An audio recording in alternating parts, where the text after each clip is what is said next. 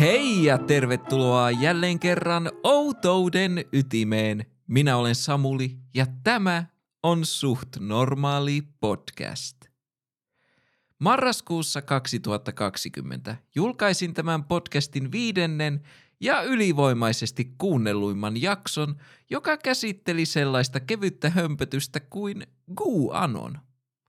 Olen äärimmäisen ylpeä tuosta jaksosta, vaikkakin siinä on selkeää podcastin alkutaipaleen kankeutta nähtävillä, ja tuon jakson julkaisu opetti minulle jotain äärimmäisen tärkeää. Meillä Suomessakin on sellaisia henkilöitä, jotka uskovat salaliittoteorioihin niin vankasti, että he ovat valmiita lähettämään aihetta kriittisesti käsittelevälle henkilölle kasoittain esseen mittaisia, joskus jopa erittäin uhkaavia viestejä. Ennen tuota jaksoa kukaan ei ollut kutsunut minua vasemmiston propagandan levittäjäksi, disinformaation suupalaksi, aivopesijäksi tai manipulaattoriksi. Kukaan ei ollut niin suurella vaivalla yrittänyt irrottaa sanomisiani pois niiden alkuperäisestä kontekstista osoittaakseen minun olevan kamala propagandisti. Mikä parasta, minulla oli tuolloin vain noin 200 kuuntelijaa ja silti sain osakseni palautetta, jota voi kuvailla vain runsassanaiseksi ripuliksi. Toki tuolla kuuntelijamäärällä olisin saanut jo ihan pätevän kultin perustettua, mutta jos olisin oikeasti pyörittänyt vasemmistolaista aivopesuoperaatiota, niin kyllä minulla olisi pitänyt olla vähintään sen verran kuuntelijoita, että olisin saanut aivopesuoperaationi puolueen rekisteriin. Kaikki Guanon jaksosta saatu palaute ei suinkaan ollut huonoa. Tuolloin useat teistä kiittelivät minua siitä, että puhuin ajankohtaisesta, vaikeasta ja joillekin erittäin henkilökohtaiseksi muodostuneesta aiheesta. Monet teistä ovat tuon jakson jälkeen kuumeisesti odottaneet, että syvennyn uudestaan salaliittoteorioiden ihmeelliseen maailmaan. No, täällä sitä taas ollaan, ja katsotaan minkälaista viestiä tulee tällä kertaa tietyltä osalta yleisöstäni. En tässä jaksossa keskity mihinkään tiettyyn salaliittoteoriaan, vaan salaliittoteorioihin ilmiönä. Minä tiedän, että osalle teistä tällainen yleinen ilmiötä käsittelevä jakso voi olla pettymys, koska salaliittoteorioiden mehukkaimmat yksityiskohdat löytyvät luonnollisestikin yksittäisistä salaliittoteorioista. Mutta hei, tämän jakson jälkeen meidän ei tarvitse enää käydä näitä yleisiä asioita lävitse ja voidaan vaan keskittyä teorioiden aivoja kutittelevaan ja mahdollisesti syövyttävään sakeuteen. Jälkiviisana minun olisi kannattanut tehdä tällainen koko ilmiötä avaava jakso ennen kuin käsittelin Guanonia, sillä se olisi ehkä voinut pienentää minua kohtaan tykitetyn raivoavan aivoripulin määrää. Aloitetaan koko jakson polttavimmasta kysymyksestä – eli siitä, mikä salaliittoteoria tarkalleen ottaen on. Akateemikoiden keskuudessa on eriäviä määritelmiä salaliittoteorioille. Eräs yleinen määritelmä, jonka kohtasin gradua tehdessäni, määritteli salaliittoteoriat tarinoiksi, joilta puuttuu kokonaan faktapohja ja joilla ei ole vakiintuneita perustotuuksia – itse en pidä tästä määritelmästä, sillä se antaa meidän ymmärtää, että salaliittoteoriat ovat täysin todellisuudesta irrallisia ilmiöitä, joilla ei ole keskenään yhtenäisiä piirteitä, ja tämä ei yksinkertaisesti pidä paikkaansa. Vaikkakin osa salaliittoteorioista on täysin todellisuudesta irrallista huuhaata, monet salaliittoteoriat saavat alkunsa yksilön tarpeesta ymmärtää – monimutkaisia, yhteiskunnallisesti vaikuttavia tai vaikeasti selitettäviä tapahtumia ja ilmiöitä. Tällaisia salaliittoteorioita ovat esimerkiksi World Trade Center terrori-iskuihin, John F. Kennedyn salamurhaan ja koronapandemiaan liittyvät salaliittoteoriat. Kun tapahtuu jotakin, jolla on syvä vaikutus koko yhteiskuntaan, joidenkin on vaikea käsittää, että tapahtuman syy voisi olla niinkin yksinkertainen kuin esimerkiksi se, että terroristit kaappasivat lentokoneita tai että koko maailma pysähtyi täysin luonnollisen taudin takia. Kaikille salaliittoteorioille keskeistä on usko siihen, että äärimmäisen vaikutusvaltaiset, yleisimmin pahat tai vähintään teoriaan uskovan oman ideologian vastaiset tahot manipuloivat salaisesti tiettyjä tilanteita ja tapahtumia kulissien takana jonkin erittäin laaja-alaisen tavoitteen saavuttamiseksi. Salaliittoteorioissa mikään ei voi koskaan johtua sattumasta tai vahingosta, vaan aina kaiken takana on se mystinen voimakas taho, joka riippuen tilanteesta voi olla vaikkapa klassiset globaalisti satanisti pedofiilit tai juutalaiset.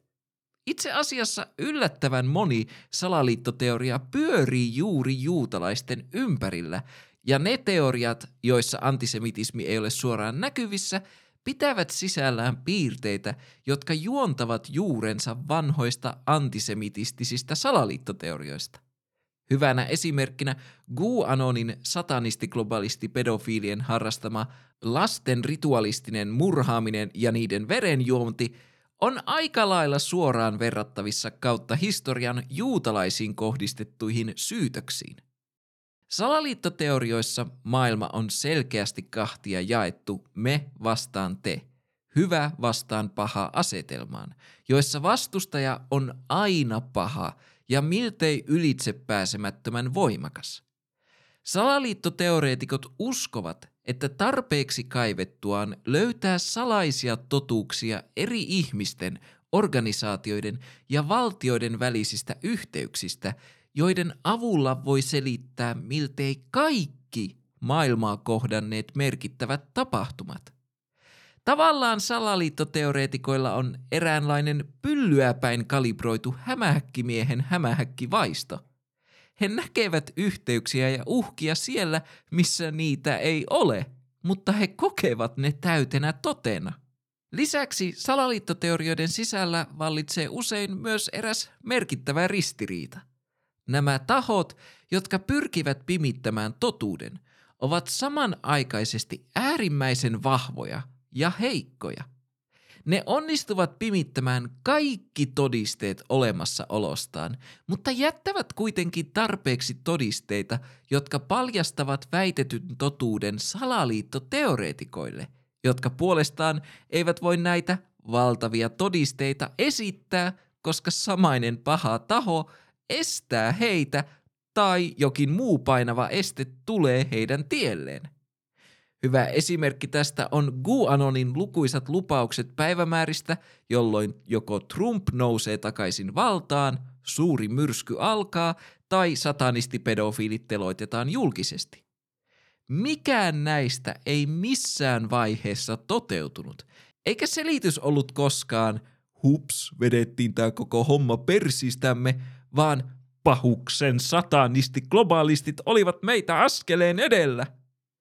Parhaimmillaan yksittäinen GUANON vaikuttaja saattoi jakaa yhden viikon sisällä päivämäärää suurelle myrskylle ja juuri H-hetkellä jakoi uuden päivityksen, jossa toteesi, että tämä päivämäärä ei pidäkään paikkansa, sillä satanisti globalistit olivatkin päivämäärän takana. Sen lisäksi, että tämä on hyvä esimerkki salaliittoteorioiden ristiriitaisesta logiikasta, se on myös mainio esimerkki siitä, että aina kannattaa tarkistaa lähteet useampaan otteeseen, ettei vahingossakaan jaa niiden vekkulien satanistiglobalistien valheita totuutena omille seuraajilleen. Tuollainen hutilointi saattaisi jopa saada seuraajat kyseenalaistamaan sitä, onko jakamasi tieto ylipäätään luotettavaa, ja pahimmillaan he saattavat jopa päätyä etsimään tietoa valtavirran mediasta. Tässä vaiheessa on hyvä kysyä, ovatko kaikki salaliittoteoriat lähtökohtaisesti pahoja? Eivät ole. Monet salaliittoteorioista ovat täysin harmittomia ja jopa hauskoja. Esimerkiksi avaruusolioihin liittyvät salaliittoteoriat ovat monelle kevyttä viihdettä.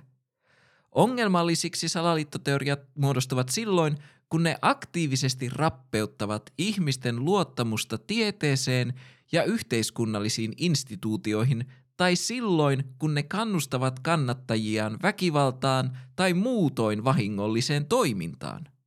Minun täytyy kuitenkin painottaa sitä, että harmittominkin salaliittoteoria on loppupeleissä täyttä humpuukkia. No mutta Samuli, yritätkö sinä nyt väittää, että nämä Watergatein tyyliset salaliitot eivät olekaan todellisia ja että maailmassa ei ole mitään salattua pahuutta? Hmm? Ah, tätä lausahdusta sain kuulla yllin kyllin Guanon jakson jälkeen. Miten voit väittää, että salaliittoteoriat eivät ole totta, kerta salaliittoja on todistettu olevan olemassa? No, ensinnäkin aloitetaan siitä, että salaliitto ja salaliittoteoria ovat kaksi toisistaan erillistä käsitettä, joista ensimmäinen on se, mitä todellisuudessa tapahtuu, kun taas jälkimmäinen on humpuukkia. Salaliittoja on ollut olemassa kautta ihmiskunnan historian. Julius Caesarin salamurha vuonna 1944 EKR oli salaliiton lopputulos, samoin Abraham Lincolnin salamurha vuonna 1865. Tuoreimpia esimerkkejä ovat muun muassa operaatio Valkkyyrina tunnettu suunnitelma Adolf Hitlerin murhaamiseksi vuodelta 1944 ja Yhdysvaltojen PRISM-vakoiluohjelma vuodelta 2013. Toisin sanoen, salaliittoja tapahtuu aina tasaisin väliajoin, mutta miten ne eroavat salaliittoteorioista?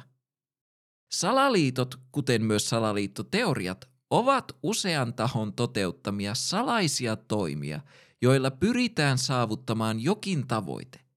Toisin kuin salaliittoteorioissa, joissa tavoitteet ovat äärimmäisen laajoja, kuten koko maailman talouden hallinta, salaliitot ovat useimmiten kapea-alaisia ja niillä on hyvin tarkasti rajatut tavoitteet. Joskus tavoitteena on salamurha, joskus vakoilu – Toisinaan tavoite voi olla hyvinkin sakea, kuten CIAn MK Ultra-projektissa, jonka tavoitteena oli kehittää aivopesutekniikoita, joka on sakeudestaan huolimatta erittäin tarkasti rajattu tavoite. Salaliitossa on yleensä mukana rajallinen määrä ihmisiä, jotka osallistuvat salaliittoon tietoisesti tai tietämättään. Salaliittoteorioissa puolestaan väitetään, että parhaimmillaan sadat tuhannet ihmiset ovat osallistuneet väitettyyn salaliittoon ja sen peittelyyn. Sinällään tämä on ymmärrettävää, koska maailmanlaajuisen satanisti-globaalisti ringin pyörittäminen vain muutaman ihmisen voimin kuulostaa aikamoiselta logistiselta painajaiselta. Tästä päästäänkin oivasti salaliittoteorioiden ja salaliittojen salassa pitämiseen. Mitä enemmän ihmisiä on osallisena salaliitossa, sitä vaikeampi sitä on peitellä. Totuus tulee aina julki, joko tietovuotojen tai väärin käsiin joutuneiden dokumenttien muodossa. Ja tässä, rakkaat kuuntelijat, piilee salaliittojen ja salaliittoteorioiden suurin ero. Todisteet tai salaliittoteorioiden tapauksessa niiden täydellinen puute tai huteruus. Salaliitot tulevat ilmi aina todisteiden kautta. Eivätkä nämä todisteet ole olleet mitään näin netissä videon, jossa Clinton syö lapsen, usko mua, tasoa, vaan ne ovat olleet konkreettisia materiaaleja, kuten asiakirjoja, jotka ovat kestäneet kriittistä tarkastelua ja joiden aitous on pystytty vahvistamaan useiden eri tahojen toimesta. Salaliittoja ei ole niin sanotusti nyhjästy tyhjästä ja sitten lähdetty todistelemaan, vaan ensin on saatu todiste, josta on lähdetty etenemään ja joka on saanut lisää vahvistusta tutkimusten myötä. Salaliittoteorioissa prosessi on käänteinen. Ensin tulee kutina siitä, että tässä on jokin koira haudattuna, ja tämä kutina pyritään todentamaan hinnalla millä hyvällä. Viisi siitä, mitä aidot oikeat todisteet sanovat. Salaliittoteoreetikoiden esittämät todisteet, ja käytän tässä vahvoja lainausmerkkejä, ovat äärimmäisen huteria, ja useimmiten ne rakentuvat muiden todistamattomien väittämien päälle. Salaliittoteoreetikot rakentavat jo entuudestaan huterien tai jopa olemattomien todisteiden päälle niin pahasti huojuvan tornin, että pienikin karvan värähdys saa koko höskän romahtamaan, mutta siitä huolimatta tämä huojuva torni pysyy pystyssä silkalla tahdon voimalla, sillä useat salaliittoteoreetikot vilpittömästi uskovat, että heidän todisteet ovat täysin aukottomia mikä on sinällään hassua, sillä kaikella logiikalla, jos salaliittoteoria pitäisi paikkaansa, jokuhan olisi vuotanut siitä jo kivenkovia todisteita. Mistä päästäänkin taas yhteen salaliittoteorioiden ja salaliittojen keskeisimpään eroavaisuuteen. Toisin kuin salaliittoteorioissa, salaliitoissa on aina riski ennalta arvaamattomille seurauksille – koska salaliittoon osalliset henkilöt eivät yksinkertaisesti kykene ennakoimaan kaikkia mahdollisia muuttujia, jotka voivat heidän toimintaansa vaikuttaa. Tämä on yksi syy sille, miksi todelliset salaliitot paljastuvat, koska on mahdotonta varautua kaikkeen. Hyvä esimerkki tästä on CIAn projekti MK Ultra – kaikki kyseiseen projektiin liittyvät dokumentit oli määrätty tuhottavaksi vuonna 1973 ja suurin osa tuhottiinkin, mutta noin 20 000 asiakirjaa välttyi tuholta, koska ne oli vahingossa varastoitu talousarkistoon. Salaliittoteorioissa puolestaan kaikki menee aina salaliittolaisten suunnitelmien mukaan – Jopa silloin, kun joitain väitetysti massiivisia todisteita löydetään, salaliittolainen onnistuu luikertelemaan tiensä pois pälkähästä ja jatkamaan toimintaansa kuin mitään ei olisi tapahtunut, koska he ovat aina varautuneet kaikkiin mahdollisiin tietovuotoihin ja todisteisiin, eivätkä salaliittoteoreetikot voi koskaan tuoda salaliittolaisia päivän valoon. Se, että kaikki menee salaliittoteorioissa aina salaliittolaisten suunnitelmien mukaisesti, tarkoittaisi sitä, että heillä on kyky nähdä tulevaisuuteen. Eikä tämä yksinkertaisesti käy järkeen. Tulevaisuutta on mahdotonta ennustaa täydellisesti. Ellet sitten satu olemaan itse Paavi. Luin nimittäin internetistä, että hänellä on aikakone piilotettuna jonnekin Vatikaanin kosteiden tyrmien syvyyksiin. Pelkistetään seuraavaksi salaliittoteoriat niiden ydintavoitteeseen, joka on totuuden paljastaminen. Totuuden tavoitteleminen ei ole lainkaan paha asia. Itse asiassa se on erittäin suotavaa, mutta jotta totuutta voitaisiin tavoitella, tulee ensin ymmärtää, mitä totuus on. Ja tämä, jos mikä, on aivan kamalan kimurantti kysymys, johon ei ole yhtä oikeaa vastausta. Totuuden määritelmä, jonka teille kerron, on sellainen, jota minä olen itse hyödyntänyt muun muassa omassa gradussani. Jokaisella meillä on omanlainen käsitys siitä, mikä on totta ja mikä ei. Ja tämä puolestaan määrittää sen, miten totuudenmukaiseksi me koemme vastaanottamamme tiedon. Tämä käsitys totuudenmukaisuudesta perustuu muun muassa henkilön aiempiin tietoihin ja olettamuksiin, uuden tiedon alkuperään ja kontekstiin, jossa uutta tietoa esitetään. Esimerkiksi minä olen lievästi värisokea, joten minun totuuteni ja todellisuuteni ei pidä sisällään tiettyjä värejä, koska minä en näe niitä. Toisin sanoen, totuus on ainakin osittain subjektiivinen konsepti, joka pohjautuu henkilön sen hetkiseen henkilökohtaiseen ja sosiaaliseen todellisuuteen.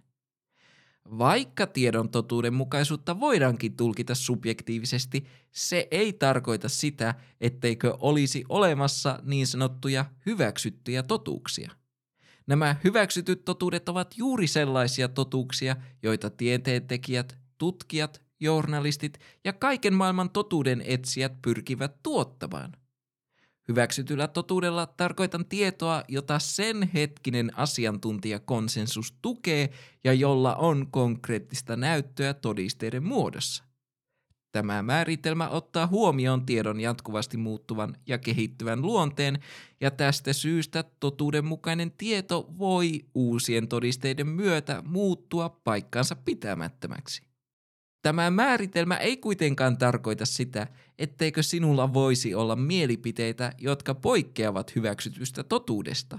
Mutta jos aiot väittää, että esimerkiksi naapurisi puutarha kukoistaa ja omasi mätänee siksi, koska naapurin lähettämät vihaiset kotitontut sabotoivat istutuksiasi, sinulla on parasta olla todisteita väittämäsi tueksi. Sillä vaikka miten me haluaisimme vihaisten puutarhoja tuhoavien kotitonttujen olevan todellisia, ja sanon me, koska tiedän yleisöni olevan täynnä tonttufanaatikkoja, me emme voi vetää helinäkeijuja ja manifestoida tonttuja todellisiksi pelkällä uskon voimalla, vaan me tarvitsemme konkreettisia todisteita – Toki jos joku haluaa uskoa tonttuihin, hän saa niihin uskoa, eikä meidän tarvitse mennä todistelemaan hänelle, ettei tonttuja ole olemassa, eikä hänen tarvitse todistaa sitä meille.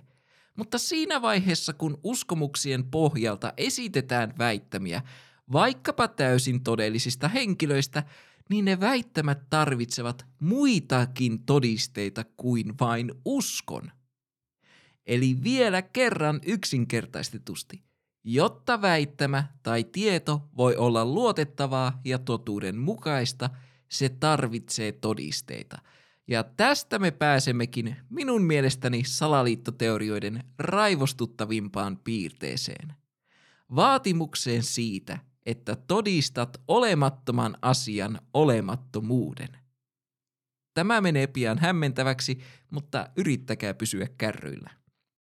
Olen lyhyen podcast-taipaleeni aikana ollut yhteydessä yllättävän moniin salaliittoteorioihin uskoviin.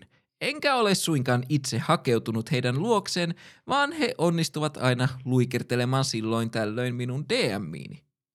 Ollakseni täysin reilu salaliittoteoreetikkoja kohtaan, monet heistä, jotka ovat eksyneet DMiini, ovat olleet ihan leppoisia kavereita, joiden kanssa on voinut keskustella – mutta sitten on näitä muutamia, jotka saavat ärtymyksen rypyt aaltoilemaan otsallani.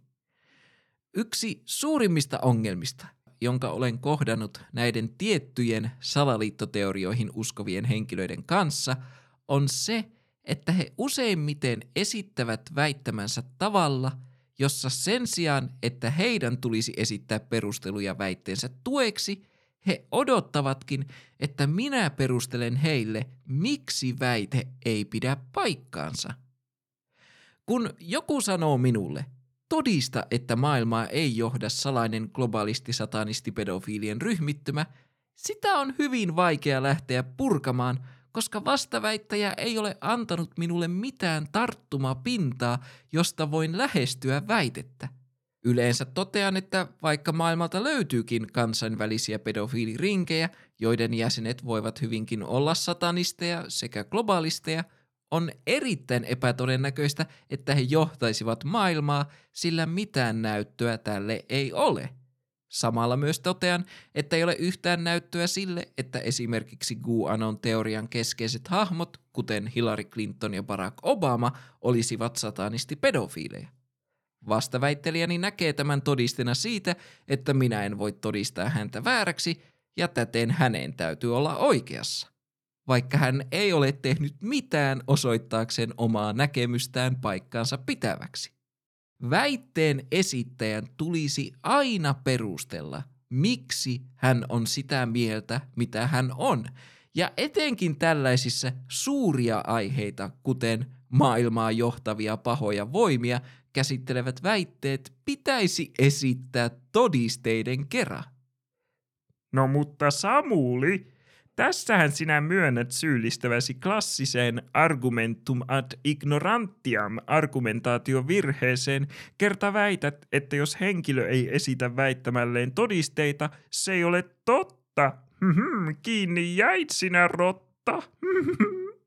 Mutta kun minä en väitä, että todisteiden puute on yhtä kuin se, että väite ei ole totta.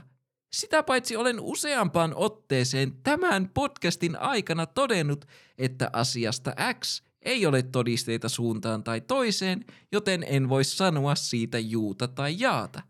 Hitto, viimeksi käytin tuota logiikkaa Koiperhosmies osa kakkosessa esiintyneen uniotuksen kohdalla. Mutta se, onko uniotus totta vai ei, on huomattavasti kevyempi ja harmittomampi asia kuin se, onko joku pedofiili vai ei. Koska silloin kun me heitämme ilmoille väitteitä, joilla on vaikutuksia oikeiden ihmisten elämään ja toimintaan, niin silloin me tarvitsemme kunnon perustelut ja todisteet. Kenestäkään ei pitäisi heittää vakavia syytöksiä ilman vahvoja todisteita, ja sen takia minua raivostuttaa se, että minullekin sanotaan, Miten voit todistaa, ettei Obama ole pedofiili? no ihan samalla tavalla kuin sen, että minun naapurini ei ole pedofiili, koska hän ei ole, kunnes toisin todistetaan, ja tähän väliin on turha sanoa, No mutta Samuli, Obama on todistettu pedofiili, koska Gu sanoo niin. Gu voi minusta nähden sanoa mitä sylki suuhun tuo, mutta niin kauan kun hänen todisteensa ovat tasoa Trust me bro, näin aiheesta videon, jonka inkuistin tähän Paint-piirustukseen. Minun todisteeni luotettavuustutka huutaa skeida, skeida, skeida! Tällaisissa asioissa todisteiden pitää olla selkeitä ja niiden pitää kestää kritiikkiä ja tarkastelua. Eivätkä ne salaliittoteorioiden kohdalla yksinkertaisesti ole sellaisia. No mutta Samuli, itsekin juuri totesit, että monet sinun DMIisi luikerelleet salaliittoteorioihin uskovat henkilöt ovat olleet ihan leppoisia. Oletko varma, että he eivät yksinkertaisesti vain kysy kysymyksiä? Hmm? Joidenkin kohdalla voin selkeästi nähdä, että he täysin vilpittömästi kysyvät kysymyksiä, koska he haluavat vastauksia. Näiden raivostuttavimpien viestittelijöiden kohdalla kysymyksetkin ovat useimmiten vain retorinen keino oman ajatusmaailmansa levittämiseen, joka sattumoisin tunnetaan nimellä kysyn vain kysymyksiä. Tämä retorinen keino on hienovarainen salaliittoteorioiden levitysmekanismi, jolla yritetään tökkiä mahdollisimman paljon reikiä viralliseen tai yleisesti hyväksyttyyn tietoon, joka ei sinällään olisi mitenkään paheksuttava asia, jos reikien tökkiä tekisi sitä hyvän tahtoisesti ja olisi valmis vastaanottamaan myös eriäviä mielipiteitä, mutta näin ei valitettavasti aina ole. Suurimman osan ajasta kysymyksen kysyjä on täysin vilpittömästi liikkeellä, mutta heidän joukostaan löytyy aina muutamia rottapoikia, joilla ei ole puhtaat jauhot pussissa. Kun kyseessä on henkilö, joka hyödyntää kysyn vaan kysymyksiä retoriikkaa, hänen esittämät kysymykset ja vaihtoehtoiset näkemykset ovat muotoiltu siten, että ne jättävät mielikuvan siitä, että tässä täytyy olla jokin koira haudattuna. Meillä Suomessakin on näitä tiettyjä nimeltä mainitsemattomia lörpöttelijöitä, jotka heittelevät ilmoille jonkin jo kumotun väitteen vaikkapa rokotteiden vaarallisuudesta, ja kun heille yritetään sanoa, että tämä ei pidä paikkaansa, he sanovat, hei mä vaan esitän kysymyksiä siitä, mikä tieto pitää paikkaansa.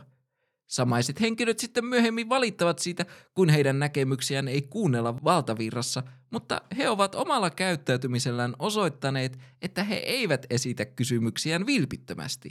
He eivät halua herättää kysymyksillään keskustelua, sillä he eivät halua antaa mahdollisuutta sille, että kysymykselle annetaan luotettava vastaus.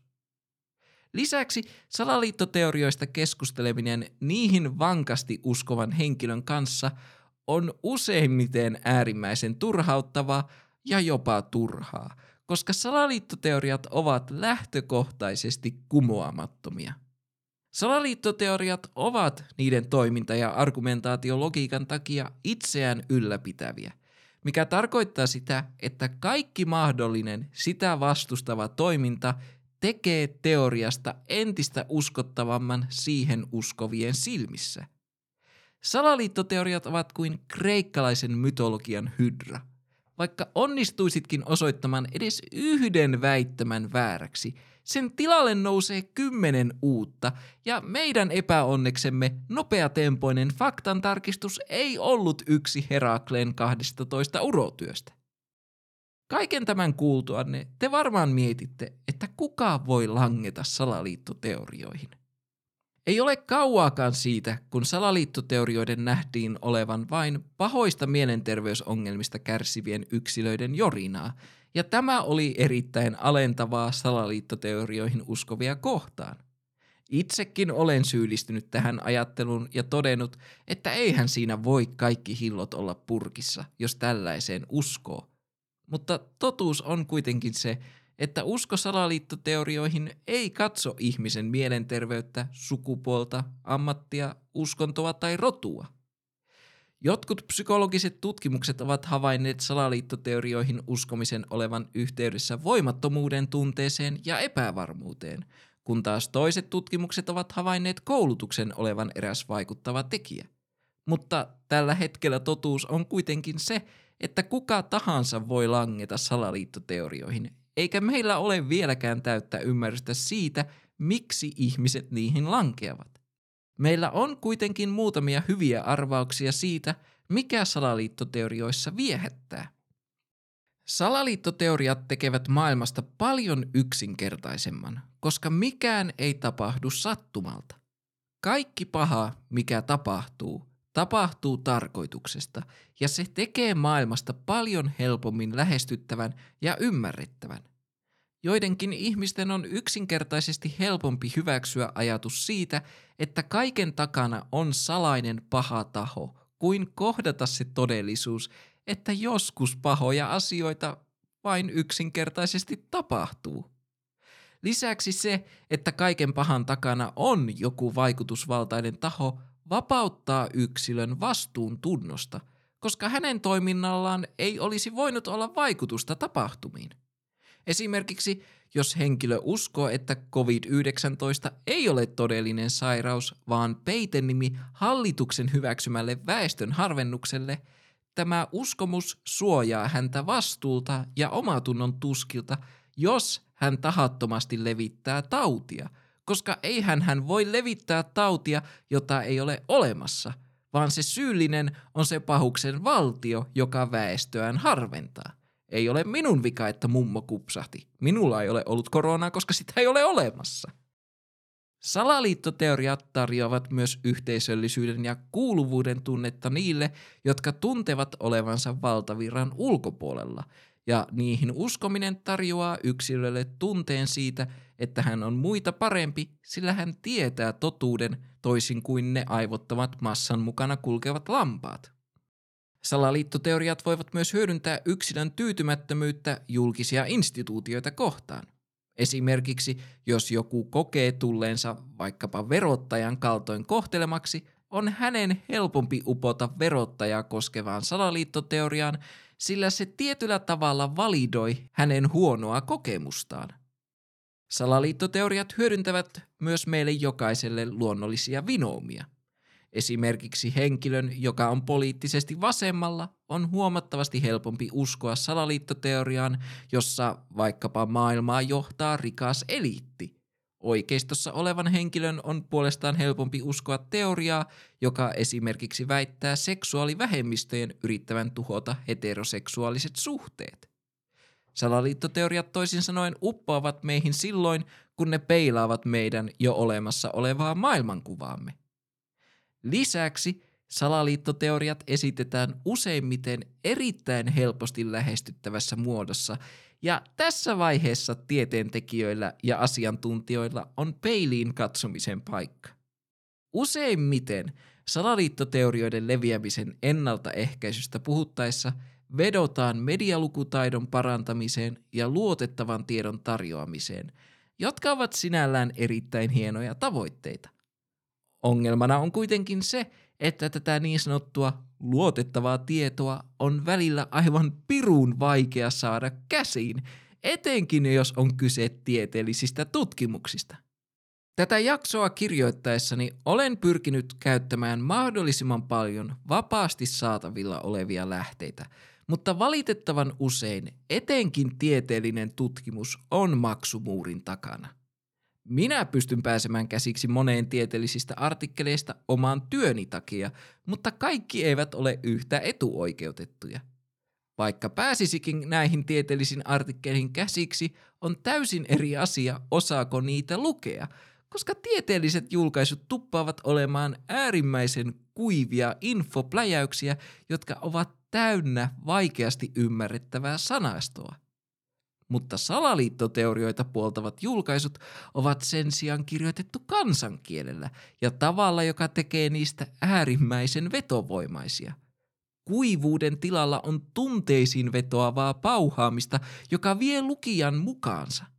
Toki konkreettisilta väittämien puoltavilta argumenteiltaan salaliittoteoriatekstit ovat naurettavan suppeita, mutta en voi siitä huolimatta väittää, etteikö esimerkiksi GUANONiin tutustuminen olisi ollut äärimmäisen mielenkiintoista ja mukaansa tempaavaa. Sillä lukukokemuksena se oli hyvin tarinallinen ja samanlaista lukukokemusta ei kovinkaan usein saa tieteellisistä artikkeleista.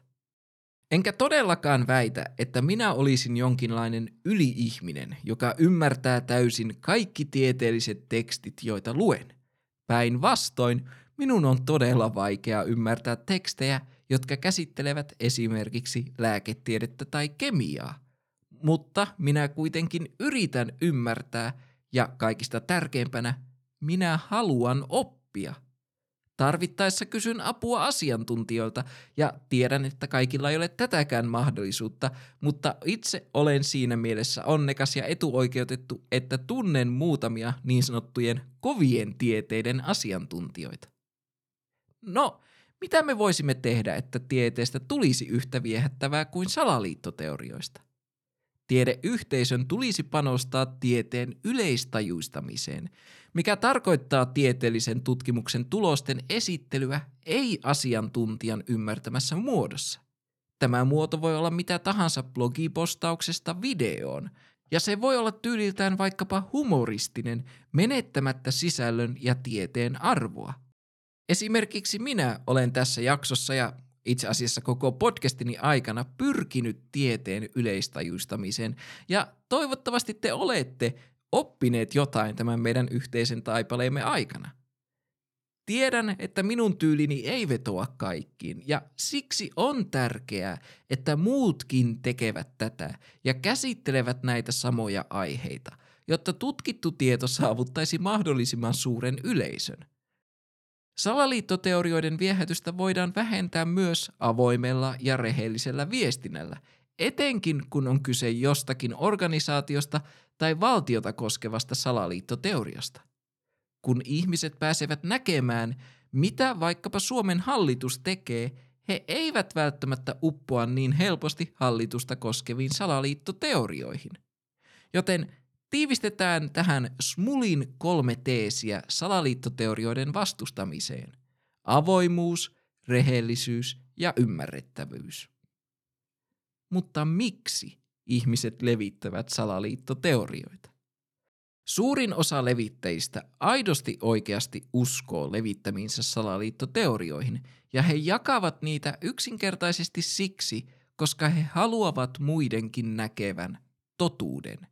Eikä meidän pitäisi pilkata näitä henkilöitä, sillä he ovat loppupeleissä vain väärän tiedon viattomia uhreja.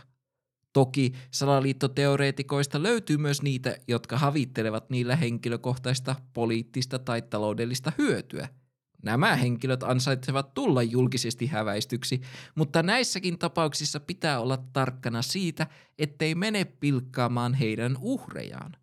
Koska siinä vaiheessa, kun me pilkkaamme salaliittoteoriaan langenneita, me pahimmillaan teemme heidän uskostaan entistä vahvempaa. Viimeisenä kysymyksenä. Mitä me voimme tehdä hillitäksemme salaliittoteorioiden leviämistä? Salaliittoteorioiden leviämisen totaalinen esto tarkoittaisi sitä, että meidän pitäisi rajoittaa ihmisten sananvapautta, eikä sellaiseen pidä missään nimessä lähteä. Jokaisella on oikeus ilmaista niin tyhmiä mielipiteitä kuin hän haluaa, mutta hänen pitää osata myös kantaa vastuuta sanomisistaan, Ja tämä on yllättäen se asia, mitä monet ei tunnu ymmärtävän. Se, mitä me voimme tehdä, ja tästä puhuinkin jo aiemmin, on korostaa ja muuntaa luotettavaa tietoa yleisesti ymmärrettävämpään muotoon. Tämä on medialukutaidon ja kriittisyyden ohella niitä harvoja keinoja, joilla me voimme estää ihmisiä menemästä kaninkoloon. Näiden ohella meidän tulisi ilmiantaa vaarallista salaliittoteoriaa sisältöä sitä kohdatessamme eri sosiaalisen median alustoilla. Tämä tosin voi olla hankalaa, jos oma algoritmi ei yksinkertaisesti näytä tällaista sisältöä. On kuitenkin tärkeää tiedostaa, että nämä keinot tehoavat silloin, kun kohteena on henkilö, joka ei ole vielä uponnut salaliittoteorioiden suohon. Siinä vaiheessa, kun omaksuu uskon salaliittoteoriaan, korjaavat toimenpiteet, kuten faktojen esittäminen, ovat useimmiten turhia, sillä ne vaan korostavat sitä, että salaliittoteoria pitää paikkaansa.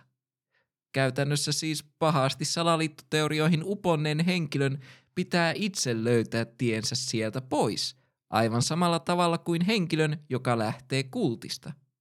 Hänen pitää itse kokea se ahaa hetki, joka saa salaliittoteorian huojuvan tornin romahtamaan. Siitä huolimatta, että salaliittoteorian uskovan pitää itse löytää tiensä pois suolta, se ei tarkoita sitä, että hänet pitää jättää sinne yksin. Hänelle kannattaa pyrkiä olemaan yhtä ystävällinen kuin aina ennenkin ja ohjata keskustelua pois salaliittoteorioista. Me lähestymme jakson loppua ja haluaisin vielä painottaa sitä, että on täysin tervettä olla skeptinen ja on täysin hyväksyttävää kyseenalaistaa kohtuudella sitä tietoa, mitä meille annetaan. Mutta on myös tärkeää olla menemättä äärimmäiseen skeptisyyteen ja alkamaan kyseenalaistamaan kaikkea, mitä sinulle sanotaan. Siinä olisikin salaliittoteorioiden perusteet jakso nätissä pienessä paketissa. Ja tähän loppuun minulla olisi hieman hyviä ja huonoja uutisia. Ensinnäkin hyvänä uutisena olen päässyt tohtorikoulutukseen ja olen saanut rahoituksen sitä varten, että mä pääsen tavoittelemaan tätä minun unelmaani tohtorin hatun ja miekan hankkimisesta. Huonona puolena tässä on se, että se luonnollisestikin vähentää aikaa, jota minä voin käyttää suht normaalin tekemiseen. Ei ole kuitenkaan mitään syytä huoleen, suht normaali ei lopu, julkaisutahti vaan hieman hidastuu. Tavoitteeni on saada yksi jakso ulos per kuukausi, jotta tahti pysyisi kuitenkin suhteellisen tasaisena ilman, että kaikki algoritmit ja muut unohtavat minut täysin, tai tärkeimpänä ilman, että te siellä yleisössä unohdatte minut. Alkuperäinen ideanihan oli jatkaa sellaisella kausi menetelmällä, että tekisin aina X määrän jaksoja valmiiksi, mutta se tyyli vaan tarkoittaisi sitä, että te joutuisitte odottamaan aivan liian kauan jaksojen välissä, joten on parempi mennä tällä, että yksi per kuukausi. Joskus, jos löytyy jotain lyhyempää puhuttavaa, niin saatatte saada useammankin.